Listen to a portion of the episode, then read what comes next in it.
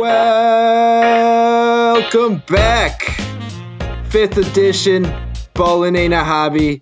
Fifth week. Let's get it. Once again, make sure you guys follow us on Twitter, Ain't a Hobby. We got some top notch memes, top notch highlights. So make sure to follow us and make sure to subscribe to this podcast. We're going to be dropping more stuff on YouTube, so be on the lookout for that and check us out there. And yeah, so it's going to be a chiller podcast. We're going to go over some of the fallouts of everything that's happened since the trade around the NBA, people coming back, moves around the the top players and some players moving back into the into the contention. First things first, guys, to piggyback off of last week, how about the Nets beating the Bucks yesterday? How legit was that? I mean, you, do you guys think that was legit? Or was it nothing at all, just another game? I think it was a great showing to start out James Harden's tenure in Brooklyn. Obviously, we saw him put up numbers to start out the season with Houston, but you could definitely say that those numbers were a little bit misleading in terms of they weren't affecting the wins or losses. He was doing what he needed to do, and it was definitely just to sell himself as a valuable player. But when he went to Brooklyn in his first two games, he's played nothing but winning basketball. He's working the ball around. He's not playing selfish. He's not demanding that the Nets appeal to him. He's appealing to the Nets, and if if you're a Nets fan, this is definitely a good impression for the first two games. Brandon, what what would you take from these two games? So yeah, what I thought was actually pretty interesting watching this game was the matchups. So we didn't really see KD on Giannis or Giannis on KD. And I think come playoff time, that's the matchup that both teams are going to have to rely on we've seen DJ on Giannis a lot, and it. I mean, he's just a one man wall you can kind of put on Giannis, but it, if you're really trying to shut Giannis down, that's not going to work. And we've seen Middleton on KD a lot, and I mean, KD. I mean, Middleton's a solid defender, but like KD was doing what he wants to do. Jrue's a pretty good defender, and Harden was kind of doing what he wants to do. Those two are theoretically good defenders, but we've seen like these guys could still kind of get their shots. I think it's really going to come down to the Giannis KD matchup, which is we'll have to see if Budenholzer actually wants to keep Giannis on KD for a whole game. We'll have to see if KD is actually on Giannis for a whole game, but I think that's the matchup that we're going to have to look for in the playoffs. Well, I think yesterday one of the biggest things that they wanted to do was ma- see if Giannis could beat him with a three point. I mean, how many times I think I counted five plus times where they just let him wide open on the three, no closeout, nothing. Sure, he made a couple, but you know, just having that in his head and pretty much baiting him into driving and clogging up the rim with DeAndre being on him, that's just something that if they feel confident that they can do that and still win a game, especially in the half court, that could play into the playoffs if they once they meet each other, which I think a lot of people can agree this this might be the preview of the Eastern Conference Finals what we saw yesterday. And if it is, it's it's going to be a fun Eastern Conference Finals because that game was I mean the margin of the margin was plus six points the whole game. I don't think it got but that's without double Kyrie. digits. Yeah, and that's without Kyrie exactly. So I mean it's I mean I think realistically it could be just as good even with Kyrie. Sure, you're adding another All Star to the team, but the Bucks they have good defense, so they're just going to stick in the games. I don't see them really getting blown out necessarily.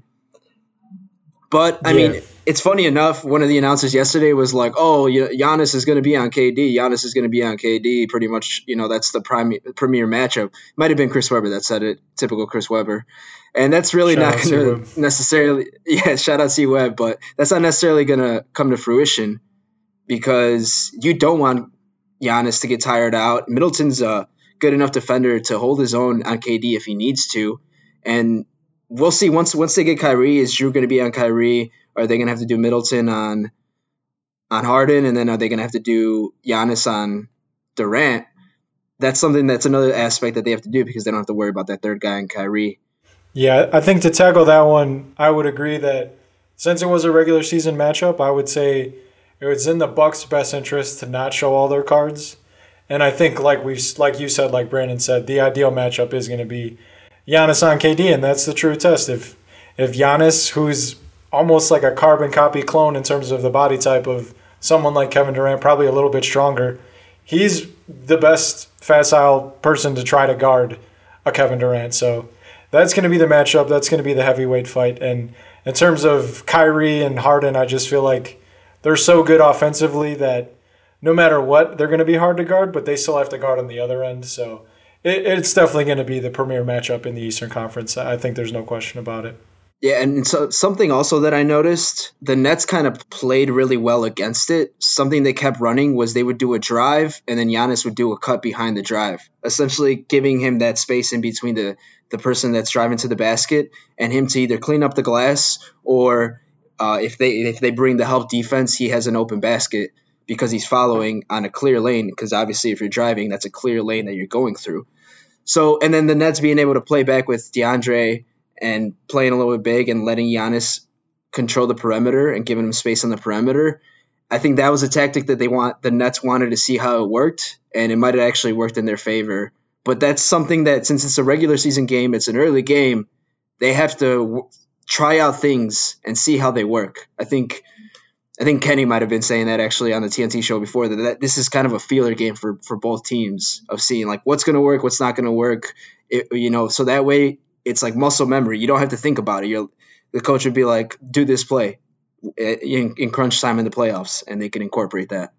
So you guys think they're gonna keep uh, DeAndre though? You think DeAndre is like gonna be their guy going forward? Do you think they're gonna look towards getting another guy? Because I mean, he's really like you could tell how different they play with him on the floor versus like when they go small with like Jeff Green at the five. Like when Jeff Green's at the five, Harden's back at home in Houston, but with D- DJ on the floor, it's like he's kind of clogging the lane and he's just there kind of screening for you know Harris and KD to get open, which is fine. You need someone to do the dirty work, and DJ is clearly going to do that. I just don't know like if there's going to be a better option come down the road somewhere. He just allows one bad defender on the opposing team to always have someone to hide on. So I think if the Nets are serious about winning a championship, they have to find a way to upgrade at that position. Or, like you said, just transition into Jeff Green at center as a death lineup, similar to the Warriors, where Draymond wouldn't start at the five, but when they got serious and they wanted to win games, they knew that Draymond at the five, spacing the floor, running everything was the best way to go. And if you have Jeff Green at your five, you automatically have three ball handlers that can take and run every possession off a rebound in Harden, KD, and Kyrie. So I just think they're they're playing with one hand tied behind their back if they think their best lineup is with DJ. So I I firmly agree that they have to upgrade at that position if they want to win the championship. So uh, I think Spencer Dinwiddie, though, I think he's a wild card. Do they trade him, you know, and get someone like Al Horford or something else, you know? I feel like they don't really have to trade, and it's kind of going to be tough to trade because they're already messing around with their roster so much, trying to incorporate this trade. So I think Dinwiddie. And, I mean, I get that, but the thing for me is honestly, DeAndre Jordan's their best screen setter. You know, Jeff Green isn't going to give you those hard screens. He's not going to get. I mean, Jeff Green's not going to give you those hard screens. And Jeff and DeAndre Jordan's just great on that pick and roll. How many lobs already has James Harden had to him? I don't know if he's that great of a rolling threat though. Like, you know, like he's not like he, he's not the same guy. I feel like his he's no, not, he's not I the think same his, guy. His value, his, his value is just screening to get Harden an open shot who doesn't really need his open shot. I think his screening is more like off ball where he's going to get Joe Harris and KD open shots. Like I think that's really his role and like his value. But like like Joe said, like he doesn't space the floor at all, and like you could tell, like it definitely clogs the lane a little bit. And like Harden's taking a lot more mid range jumpers than the Nets these two games than he has like the last few years at the Rockets. So like it, it like in the with Jeff Green, like they space the floor and he's pretty much back to where he was. But eh, like you said, he, he does the dirty work, which it's not like every big it's vital. man, as we've seen from J- John Collins. You know, not every big man is down to do the dirty work and without scoring 15, 20 points a game. Yeah, every team needs a DeAndre Jordan, so I don't think he should totally fall out of the rotation. But the problem with saying that your best skill is setting screens is that when you have Kevin Durant, James Harden, and Kyrie Irving, you don't even need a screen. So it's like, while it definitely Yeah. helps out the flow of the offense and helps them definitely get into the plays and the sets that they want to run, if you can have someone who sets really good screens or someone who spaces the floor and doesn't allow anyone on the other team to hide, I think that's going to add more value in terms of winning a championship. So there's pros It and cons. comes down to the alternative. there's definitely pros and cons. It just comes down to the alternative. Like, what are the other options? Like, that's the thing is like, what other, you know, buyout centers are really going to be better than what DJ's bringing to the table? What other trade assets? Like, like you don't really have much to trade besides Dinwiddie, but like, what other like Al Horford's really the only center I could see that's on the market besides maybe LA, but I don't know if LA really does like what they need. I don't know. Like there's not many options, so DJ might just end up being their best option at this point. Yeah. Yeah, and I mean, obviously you stagger them. I'm not necessarily saying play DJ 30 plus minutes a game, No. but I mean that's something that That's, you need to do. that's what he has though. Yeah, but that, It's it's the regular regular season. season. He's he's not gonna he's not gonna play thirty plus True. minutes a game on on in the postseason. But I mean, it's already something that they're, they're rebounding. I mean, they're not going to be a, a dominant rebounding team. They're in the bottom ten half of the of the league, but you can't just take a complete L on rebounding. You know, like offensive rebound does play a point, in, especially in the late in the game in in tough possessions. Not necessarily the, the last five minutes of the game, but that late third quarter or early fourth quarter where momentum swings really quickly in those times. So I think it's not necessarily like one of their biggest problems. I think one of their biggest problems is trying to get someone to get more into like a perimeter defense because sure they're good. You don't want to ISO in the playoffs as well. Obviously, they can do ISO games all day with KD, Kyrie, or James Harden could all ISO all day. But that's when your offense becomes stagnant when there's no screens, there's no uh, ball movement. You know, getting Joe Harris more open shots, getting KD open shots. So that's not something that you want to necessarily anticipate going into the playoffs. So I think DJ, that's uh, that's not a problem that I, I really think is is at the top of their list for the Nets. I don't know. Looking at watching that game yesterday, like Harden and KD did not really have problems getting their shots, no matter if Jrue or Middleton was on them. Like, like Middleton and and Jrue are pretty good defenders, but like they're not gonna stop KD and Harden. And then when you throw Kyrie in the mix, like they're just gonna be too overwhelming. And that's like the best defensive team that they're probably gonna have to face in the playoffs. Like unless the Sixers could maybe put something together, but I Or think their offense is pretty overwhelming. Like I think their weakest. I mean, it, it's gonna be. We're gonna have to see how Kyrie, you know, comes in and is he willing to be a you know borderline twenty point per game scorer and like just being that like more of a just a shooting threat than actually you know shooting the ball like is he going to be cool with that you know how is his chemistry i think that's going to be a pretty big deal but if they can like actually work it out like i think the offense is going to be fine I think the big man situation, I think, is going to be their biggest problem. I mean, unless Jeff Green could, I just don't know if you could j- trust Jeff Green in the playoffs as your five. It would be a first. It's just like the the, the, the trade off you're getting defensively, and you're losing so much defensively by putting Jeff Green instead of DeAndre. Is it really worth getting a little bit extra on the offensive end when you have three playmakers that are going to get you great shots that can create their own shots? You got Joe Harris that's going to make wide open threes. Like for me, the trade off is just not there.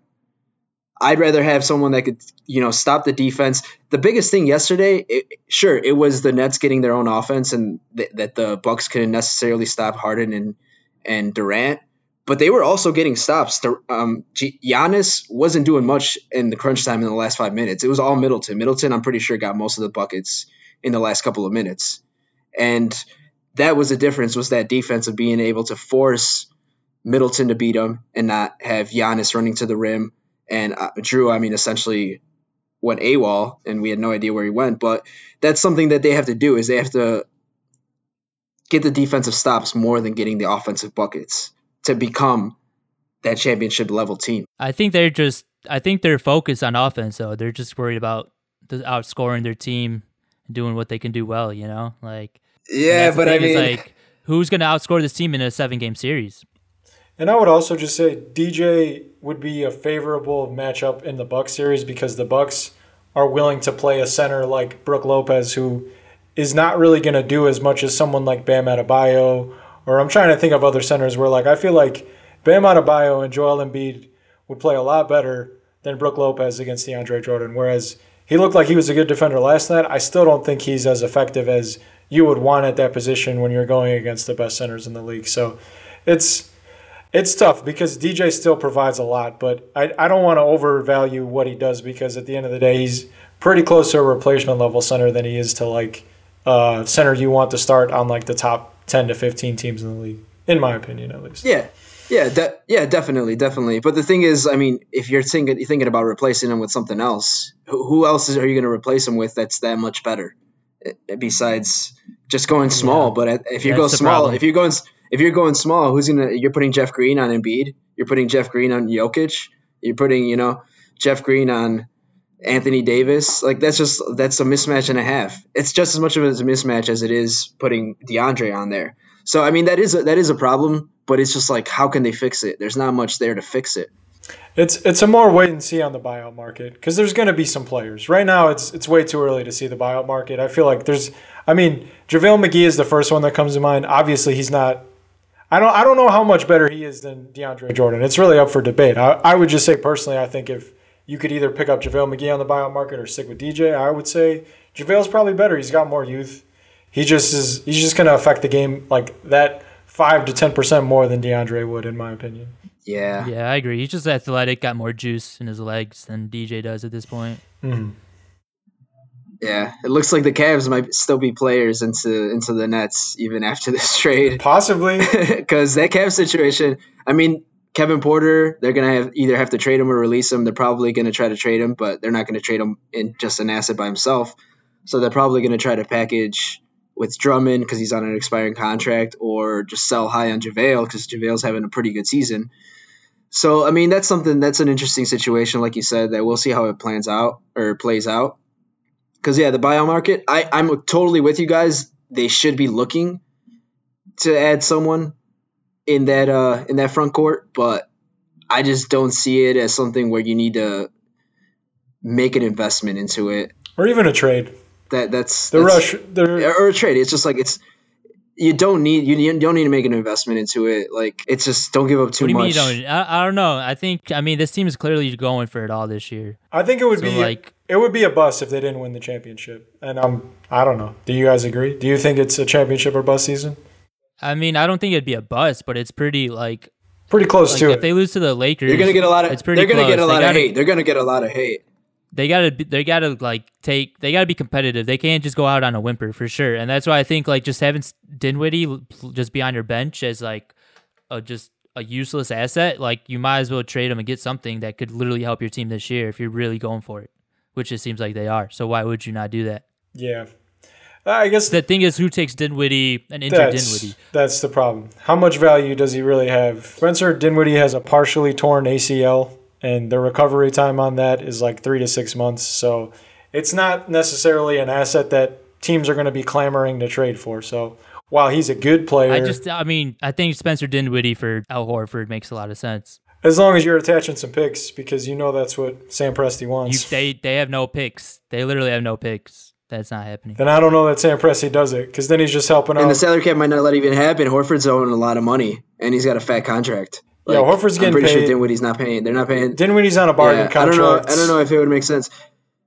I think their best bet is going with uh with like the Cavs, but then like why would they not include Drummond in the initial trade? So that's like where it gets murky. There's just like the market's just kind of weird right now. It, like who is really out there that will be a substantial upgrade and it's worth that investment? Because you're gonna have to be like uh, I mean a package just to make the money work. So I mean I, I realistically overall they're looking good and it's promising. They're looking like the top in the East right now. It's going to be interesting tomorrow. So or do you, do you trade Joe Harris? Do you trade Joe Harris for No, big? definitely not. I would I would say No, hard no, negative. to that one. yeah, yeah. So that's. I think they're in a good position. I mean, th- at this point, it's just getting nitpicky because yeah, you're going to have to face against some of the top centers to get to the championship, and you know, go against Embiid, go against probably not Jokic because he's in the West, but at least Anthony Davis. Adebayo. But Bam I mean, Adebayo. who knows? The Heat are making it to the Uh, or and. Bam, they're gonna go through Bam on the East. Yeah, yeah. Bam, Bam's obviously elite at this point too, but that's getting a little nitpicky. Overall, they they look good. James Harden looks like he's good with it at times, taking a secondary role. In the first half yesterday, he had one less one less assist than he did shot attempts, which that's really promising. As as someone as a, a lot of the haters were saying, you know, high usage guy. Even I was saying high usage guy, but just because you're a high usage guy doesn't mean you can you can bring that usage down when you really need to. And I mean, I know Brandon was really really harping on the fact that he's a player that'll be able to transition it well and he's made it work in the past with when he, in his initial years in OKC. But uh, is this better than you expected, Brandon, or is it like right there, where, pretty much what you expected? I mean, this is what I hoped, and uh, he's given me what I, you know, hoped would happen. I, I, it's hard to expect. so better than what you expected. I mean, no. it was it was just, it was hard to expect anything from Harden, what he's given us this year. But this is what I was hoping to expect based on what we've seen from him this year. He would see, like I said, he knew what he was getting himself into. Brooklyn was his number one choice. He wouldn't do that and think like I'm gonna be the guy. Like he knows what he's getting himself into, and like like he has the skill set to do it. He he's a great ball handler. He could easily lead the league in assists this year. Like that wouldn't even be crazy. He's gonna get like four or five assists a game just from just throwing it to KD and just KD hitting a shot over someone's head. Like he's he's gonna be I think the primary ball handler. It's like again, it comes back to Kyrie. Like, is Kyrie gonna be cool with not being the primary ball handler? Is like, what is Kyrie going to do when he doesn't have the ball? Is he cool? You know, just is he just going to stand there, or is he actually going to move around and like, is he going to play defense? Like, what's his body language going to be being the third guy, or is he going to try to take over? You know, who's taking the last shot at the game? That's another thing. Well, his attitude, his attitude coming back. I know he was really apologetic coming back to like the fans and just the whole situation. So I think that attitude bodes well for the Nets because it, it sounds almost like he's ready to get back to it, ready for the grind, ready to make this work with the team. I think it's unrealistic for as a basketball player, professional or not, to not be willing to move off the ball, off screens, and take wide open shots. I mean, why are you not going to take wide open shots? That's that, that sounds like juice to me as a basketball player. So I, I think that they'll, they'll make it work. I mean, the thing is, Kyrie, we seen him like when he was a second option on the Cavs, you know, and he literally wanted to be out because he wanted to be the guy. And then he joined KD. I'm again, assuming that he knew he wasn't going to be the guy. But this is like, I don't know. Do we know if Kyrie okay this James Harden trade? That's the thing. Yeah, like, it, is he okay with this? It's all about egos. So the, the true test, obviously, these first two games are heavy on the energy of like your first two weeks at a job where you're doing everything right. You're telling everybody please. You're telling everybody thank you. You're making sure everybody fucks with you. You know, you don't want to have a bad impression with any party, but it's really gonna be a true test when Kyrie's in the offense. They've had like a month playing together, and they're all okay with their roles because, like we're both saying, like you both are saying right now. It, it's not even about the basketball fit, it's about the ego fit. And if these guys can have an ego death, they have a chance to be like the greatest team we've ever seen outside of the Warriors of recent history. And obviously, everybody's going to say recency bias, but they were amazing. I mean, they, they went 73 and 9 and added Kevin Durant. So this has the potential to be that good of a team when you add three guys who have either won a championship or been an MVP candidate. And it's just it's going to be about their egos. That's that's the true test. That's that's when we'll know if this team will succeed or not. So the the the landscape is going to be really interesting. Just seeing like where teams are. I'm really excited to see just how legit this Grizzlies team can be because they're going to get Jaren Jackson back. Ja Morant's obviously was way ahead of schedule, is already back. Do you guys think that they're going to be playoff contenders and squeeze in there? The West is pretty stacked that means they're going to have to knock off some some really good teams. Can do you guys think it could happen? I know it was the consensus that we didn't really expect much. We thought the Ja Morant injury was going to be a little bit worse because I know ankles aren't something that you necessarily want to mess with or hurry in a basketball as a basketball player. But now with him back ahead of schedule, Jaren Jackson hopefully coming back soon. What do you guys think? Can they squeeze in there? I think they're definitely a lock to make the play-in tournament at the least possible eighth to seventh seed because right now one of their draft picks, Xavier Tillman Sr., he went to Michigan State. He's second at rim protecting right now, like efficiency for opposing players going to the basket. He's number two in the league. So just little things like that where they have good rotation players. I really like De'Anthony Melton coming off their bench. Obviously, Ja Morant is one of the most electric players in the league. And they got another steal in the draft in Desmond Bane as someone who is an accurate three point shooter and really good at passing the ball and just making the whole team involved. Taylor Jenkins is also an underrated coach. This is his second year with this team, and it just seems like he's got these guys playing cohesive basketball, and they're not a slouch. If you come into the game not prepared, they just beat the Suns, who we're all very high on, and it's just that was a national TV game. It was Ja Morant's second game back. They had no reason to be close, and they they beat the Suns. So I think they're they're definitely a contender for the eighth seed. I don't know. The Grizzlies, I feel like are there's they have a solid team. But I mean, what are we really expecting from them? They're uh, they're they're two years away. They need a second guy with Ja. Ja's clearly is a superstar in the making. They have a lot of role role players right now. Jaren Jackson, it has to decide: is he a, a guy or is he a role player? He likes to uh, change his mind every game. Brandon Clarke is the perfect role player to have literally on any team. A three and D guy that could play the three, four, even small ball five. He's just shot it, it, He's reworked it somehow to make it worse in the offseason. I don't know if you guys have seen his shot, but it's not his runner game, at all. Though. But his runner is undefeated. But yeah, anytime he's trying to shoot, it's it's a sad story. Yeah, he was a, a solid three point shooter last year, and he just he fell off a cliff this year. Just I don't know who coached him, but he's a solid player. I think this Grizzlies team could be solid and frisky, but like I, we're not. I'm not expecting anything serious from this team this year. No. Well, it's like one of the young up and coming teams that is always exciting to have such young players. I mean, I'm a little bit higher than you guys. I think on Jaren Jackson. I think Jaren Jackson could be a star. He, he shoots well from the three. He's a big guy. He's got good post moves, good feet. So I don't think it's necessarily fair to say that it's just Ja. I think we haven't seen Jaren Jackson this year, and he had a solid year last year. But I mean, yeah, we're kind of looking towards barely making the playoffs, but it, it is exciting, and that's why I kind of wanted to highlight yeah. it, especially beating the Sun, beating the Suns on MLK Day. I mean, Grayson Allen pretty much doing a hate crime by freaking beating the Suns on MLK Day. um, yeah, dude, our dude, this Grizzlies team look at the standings. There's like three teams. So we got Mavericks, Nuggets, and Pelicans all outside the playoffs. Like I think those three teams are all going to be pretty competitive with the Grizzlies. I mean, Mavericks and Nuggets are better than the Grizzlies. They're going to be better.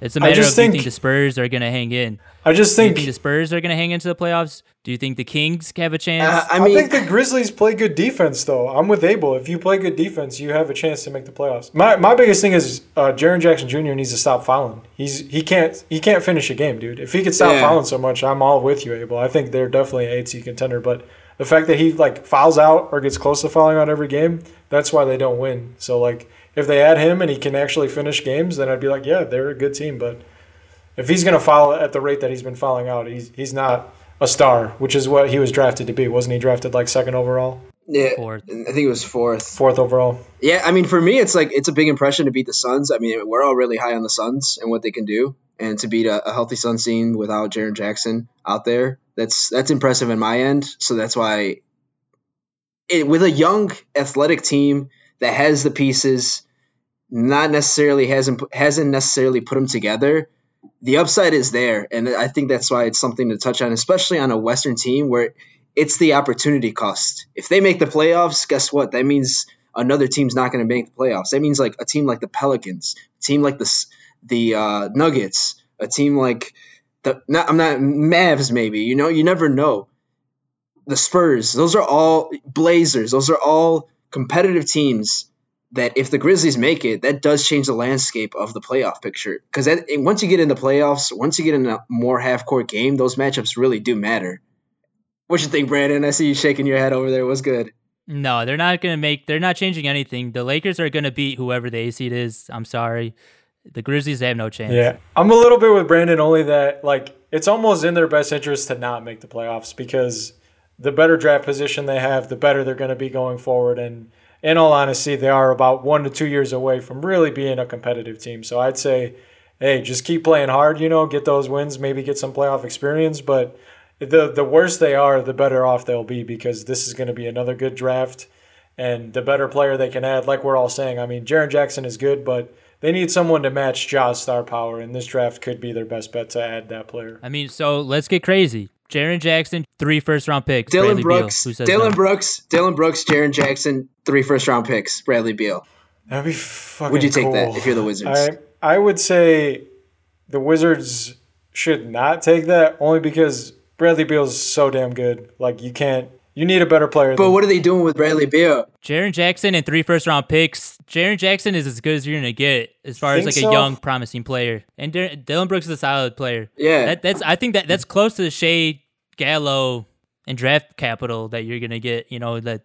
That I think, kind of package. I think just Shai being a perimeter threat makes him more valuable than Jaren Jackson. So that's why I, I would say as good as Jaren Jackson is, he's not you don't build a trade package around him. He needs to have one season where we're like, damn, this dude's a borderline all star, or he's like second team, third team All NBA. Like he hasn't had that yet. So until he has that, yeah. Well, well. The thing is, you're getting two young guys though compared to Gallo. You know, where Gallo was just a regular chip. You know, this is essentially like a two two young guys. Dillon Brooks could be a, a high a twenty plus game scorer if he really needs to be. If he's like one of the only guys on the team, if, if he's on the Wizards team, he's got to score over twenty but points. If if that that's trade a pretty happens, bad team, is all I'm saying. Like if they're if Dillon Brooks is your high leading scorer, like I don't know, man. That's the part of the Wizards' thinking is that Bradley Beal's give, w- winning them games, so he yeah. might they might as well just might tank, as well be, be a bad team.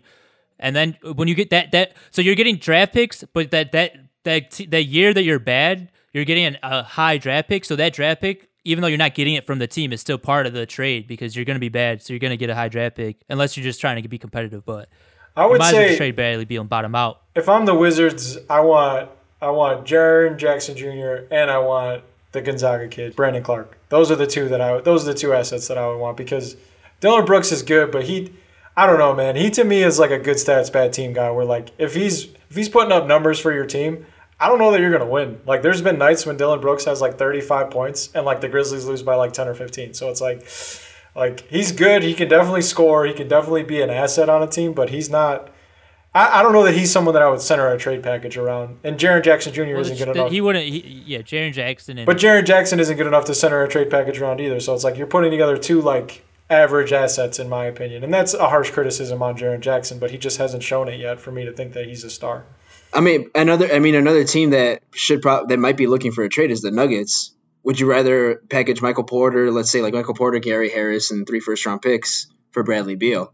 Is that is that a trade that you'd rather have if you're the Wizards? I think that makes more sense. They didn't want to do that trade for James Harden. They're like, why would they do that for Bradley Beal? Like the Nuggets are just they don't take chances. It they're seems stingy. like they're content. But yeah. I would I would 100% include Michael Porter. I mean, you can't close a playoff game with Michael Porter. Like he's literally not going to be on the floor right now unless he gets better on defense. So like he's really going to give you like like he's a cool shiny piece right now in the regular season, but he's really not going to give you any value or production in the playoffs. So if you're really going for it, I just don't know if they had like if they think they are a championship team right now given their record, but I would definitely trade Michael Porter and draft picks from Bradley Beal if you think you Jokic, Bradley Beal, and Jamal Murray have a chance because Jamal Murray has I I've been saying this. I think he was clearly like he's closer to who he is now than he was who he was in the bubble. People thought he was ready to take that leap.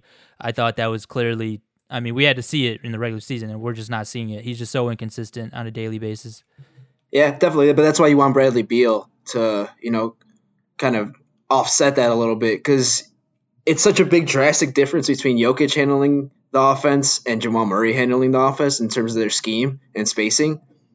You know, with with Jamal Murray, it's a little more of an ISO game, a little more spread out on the perimeter and keeping the lanes open. Whereas Jokic, you just have Jokic at the top of the key or in, in a post, and there's mad movement around. There's not as much movement around when, when Jamal Murray's handling the ball. But Bradley Beal will be able to offset that because, you know, that's kind of the in between between those two drastic offensive schemes. And he plays defense. I think realistic, yeah, and, and Bradley Beal's a good defender, you know. So you're getting you're getting a two for one. I think that's a, that's a trade that they should. I mean, because essentially you're getting Gary Harris's defense, Michael Porter's offense, and a star, and then obviously the star power comes with the with the throwing some first round picks in there. I mean, I think Bol Bol is honestly like an asset too. Like you throw Bol Bol and Michael Porter Jr. and some draft picks, like that's something that like teams like the Wizards are going to be interested in. I think. Yeah, I think the Nuggets should want to keep Gary Harris, even if his shot isn't falling if you trade away him and Michael Porter Jr., then your your small forward position on to guard the other teams is Will Barton, and good luck with that, man. You're not going to win many playoff series if Will Barton's your starting small forward. As much as I like Will Barton, he's a great spark plug guy. He definitely puts up points. But you think Harris is going to actually guard small forwards though? He, but I mean that's what I'm saying. It's like you're they're the worst setup in terms of guarding the small forward position. And if you're trading away two of your bad best options to guard small forward, then you're going to your third worst option to guard. Like you're literally just completely giving up on defense. And like if that's what they want to do, that's what they want to do. They could be an amazing offense if they add Bradley Beal to the system, but you're definitely just completely punting on defense. And as we've seen, like you, I don't, I can't recall a good team that was all offense and no defense that won a championship. And at Jokic's point of his career, you know that's all he cares about. Like if he might be a loyalty guy, but if they don't win these next two or three years, he's to start thinking like, what am I doing here? Like I'm not winning anything. So the, they're on the clock, and so they would have to really just Mike Malone and the front office would have to really just say like, we're just going to give up on defense and we're going to go all in on offense, and maybe it'll work. I just I'm of the opinion that it's it's a losing battle. I just don't know what the alternative is. You just ride it out with Murray and Jokic and just get knocked down the second round every year for the next few years. Like I know. There's just like, what do you do? There's no there's no way up from this team unless Michael Porter turns into like a star.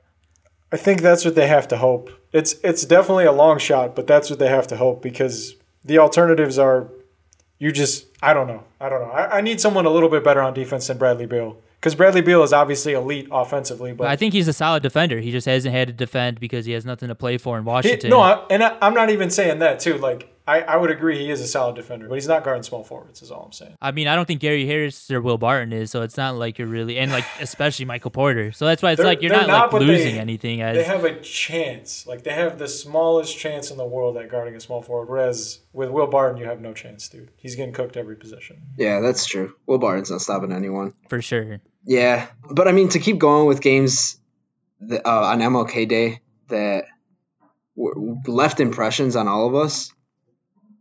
The Warriors beating the Lakers. I mean, I think it's pretty unanimous how high we are on the Lakers. I think if we had a power rankings, they'd be number one. How, I mean, how crazy was it that they won? Uh, are the Warriors back? You can never count out Steph and now and, and Draymond Green in terms of defensively, and then adding James Wiseman. James Wiseman had a pretty bad game yesterday, and they still came out with the W. So another team. I mean, we're harping on the West just because the West is so competitive this year. But can the Warriors make a deep playoff run? Not necessarily make it to the uh, to the finals, but contest to make it to a conference finals. Are the Warriors legit? I don't know. What do you guys think? So like the first quarter basically ended with Steph inbounding the ball, an inbound play where Steph was the inbounder. He passed it in and gets it right back and shoots like a buzzer beating three pointer, and like that. Just, and they were down like 15 at the time, but like you could tell it set the tone that like they're still they were still playing. And I think this that just shows that they have fight that they were down like 20 points and were still able to win. I mean the Lakers, you know, they're gonna lose some tough games, but I think I mean we really counted the Warriors out after their first really bad losses, but Draymond Green really makes a difference. He makes everybody on the floor better. He it makes the offense better by being the primary ball handler, making the right decisions. He makes everybody everybody better on defense, even when he's not even on the floor. Seeing him just mic'd up last night, you seen him talking to everybody, like he was you know coaching. He's an extra coach out there. So I think without Klay, it's hard to really you know put them in that upper echelon of contenders.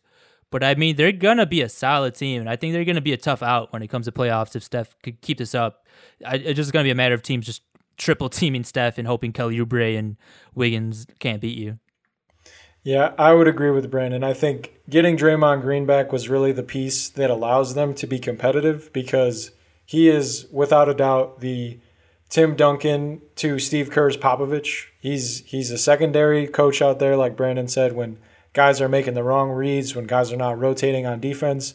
Draymond has that authority to get in their face, maybe even cuss them out, say things that any other player they would probably ignore and just move on with the game. But if you get it from Draymond, you're to take it seriously and you're to realize that he cares about this shit so much that if he thinks it's this serious, you got to take it serious too. Otherwise, you don't fit the Warriors culture. So having him back makes them at minimum uh, a, a six to four seed.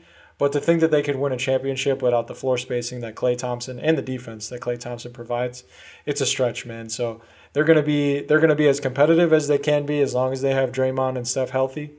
But I do not see them as a team that can win the championship. They need Klay. They need one more piece, and they they can't trade anybody on this roster to upgrade at this point. If they did, they would be just cutting out any depth that they have because they already have at least two or three G leaguers in their rotation. So I struggle to consider them as a team that can beat the Lakers. Maybe they can meet them in the finals though, especially if Steph Curry goes supernova as he's wont to do. He's he's the best scorer I've ever seen outside of James Harden and he's they're they're always going to be a competitive team with those two guys playing at a high level.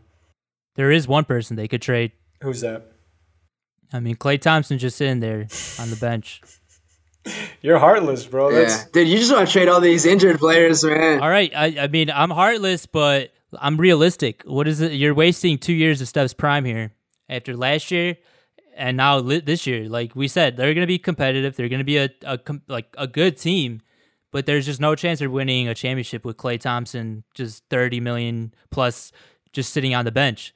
Like I'm, I'm not sure what you can get with Klay for Klay with you know at coming off of two season-ending injuries, two very tough injuries.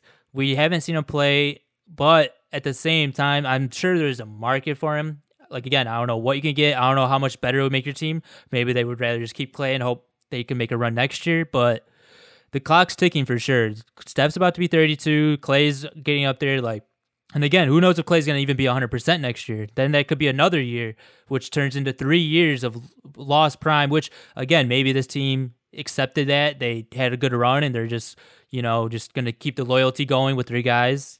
And you know they're going to sell tickets regardless with these guys here. So I, you know, if they want to keep the fans happy, they're going to just play tough and keep going. If they want to win a championship, uh, you, I think you have to consider a Klay Thompson trade. Yeah, I mean they just have so much control of Klay Thompson, and he's not even like on such a fat. He's on a semi-fat contract, so I'm not. I'm not with you on trading Klay Thompson. I feel like you know he's a generational talent with his offensive defense.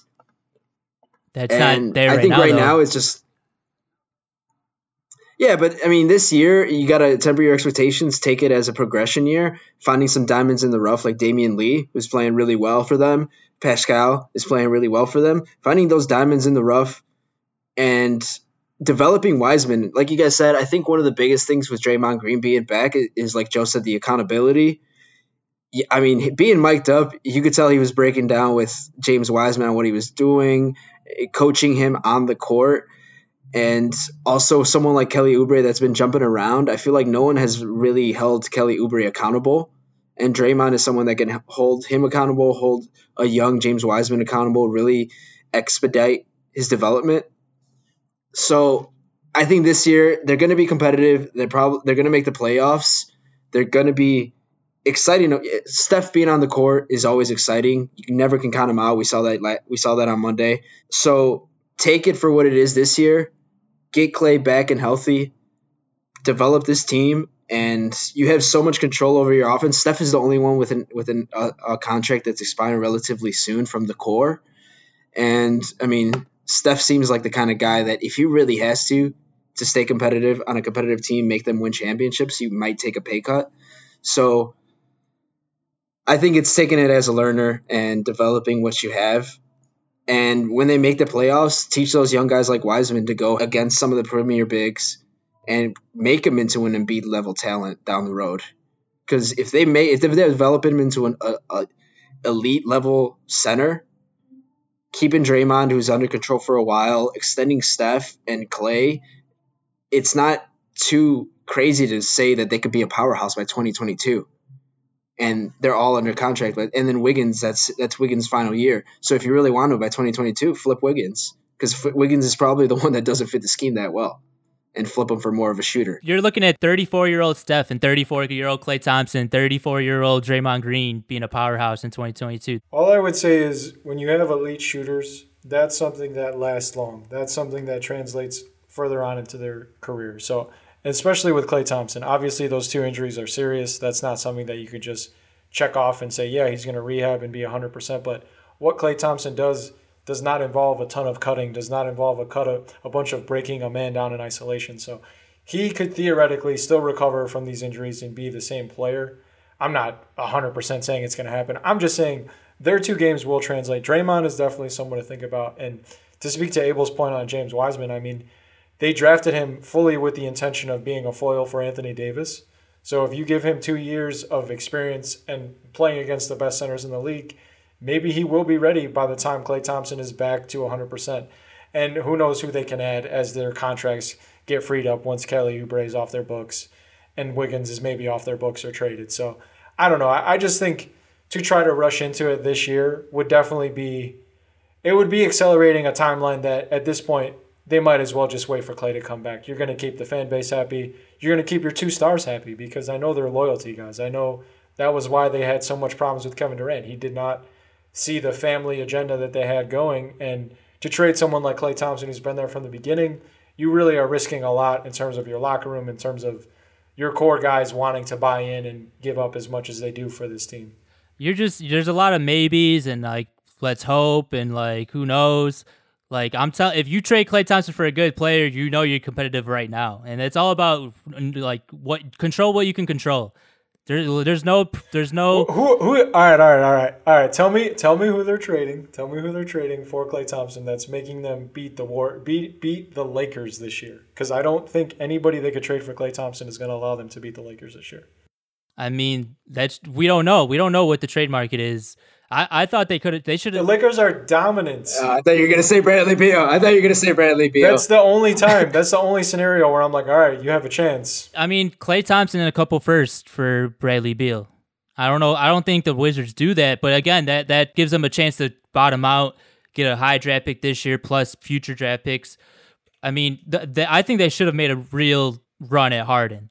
Like you throw in Klay Thompson, Wiseman, and a few draft picks, they become a legit contender for Harden. It didn't seem like they were really interested in that. I mean, there might not be another option at this point, but I would just look into it at this point because I mean, it, there's no like what are, what are you gonna get from Klay next year? Dude, he's only thirty. He's only gonna be thirty-one. Klay's a good player. Klay is a good player, and he's only thirty-one. Yeah, coming off a torn Achilles and a torn ACL, like he's not gonna be the same player. He's not gonna be the same defender. He's not gonna be a, the, the. There's no way we'll we can know he'll be the same defender. That's a problem. So you're right about that. But the thing is, their scheme their scheme isn't necessarily ISO defending. You know, he just is able to stick on guys.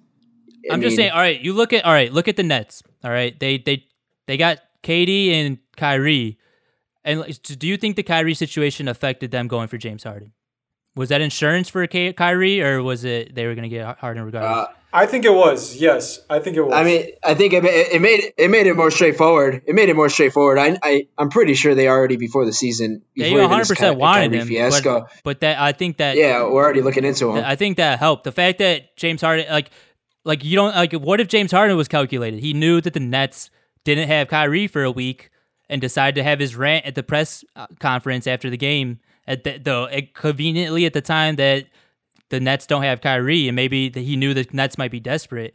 I'm just saying the Nets were all in. And the Warriors like I said the Warriors haven't won a championship so maybe they're just they don't care. They're like you guys are saying they're just going to ride it out, develop their guys. I just think a team that's used to winning championships when you have a chance to win a championship, like this, this team is competitive. This team is good. I think they're they're like they have a few moves to make to be really good.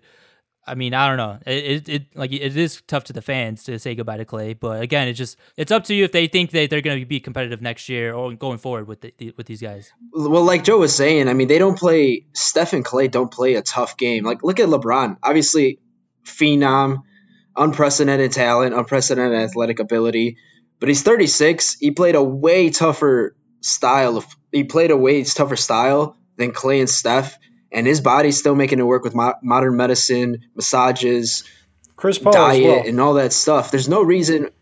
Yeah, Chris Paul as well. There's no reason to believe that Steph Curry won't be a great shooter. Klay Thompson won't be a great shooter. Their scheme of working off screens, and then you add Wiseman, who can just space the floor, can to make his own shot he's just going to develop into being better. Draymond is probably the biggest question mark, but when you have, I mean, James Wiseman essentially replaces Draymond in terms of the big three. And it's such a big upgrade in terms of the offensive ability, and it's turning it into an offensive game in the NBA. Just look at the Nets.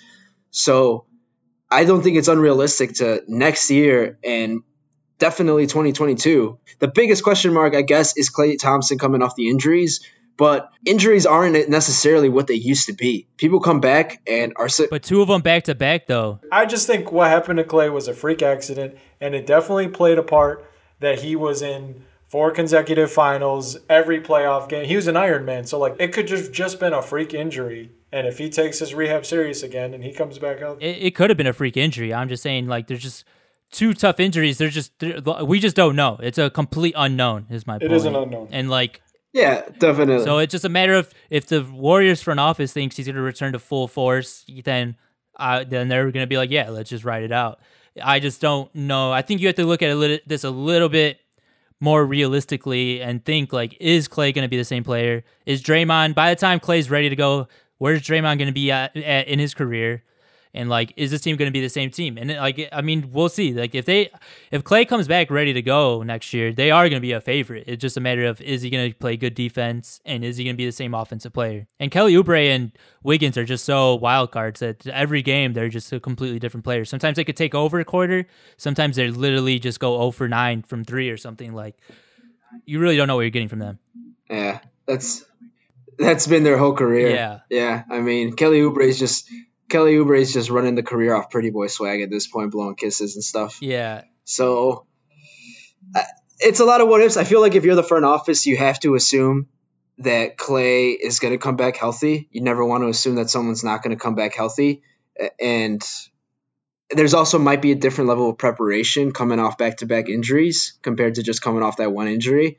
Who knows? You know, his uh, his conditioning and workouts and physical therapy might have been a little more intense since it was just the first injury. He's known as Iron Man. They, but now it's back to back, and they might take his time. He might not even play next year until like the middle of the season or something like that.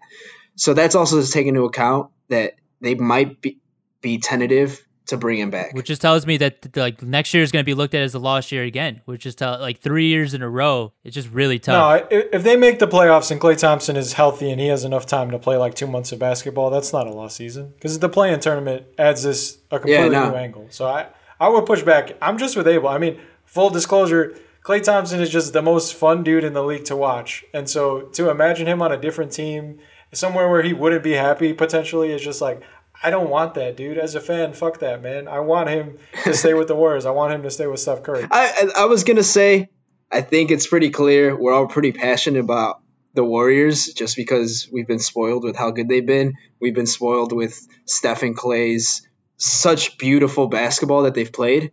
So let's be hopeful and hopefully they can make it work. And it, let's just be excited that Steph's going to be healthy this year because that's something that we didn't get the luxury of last year.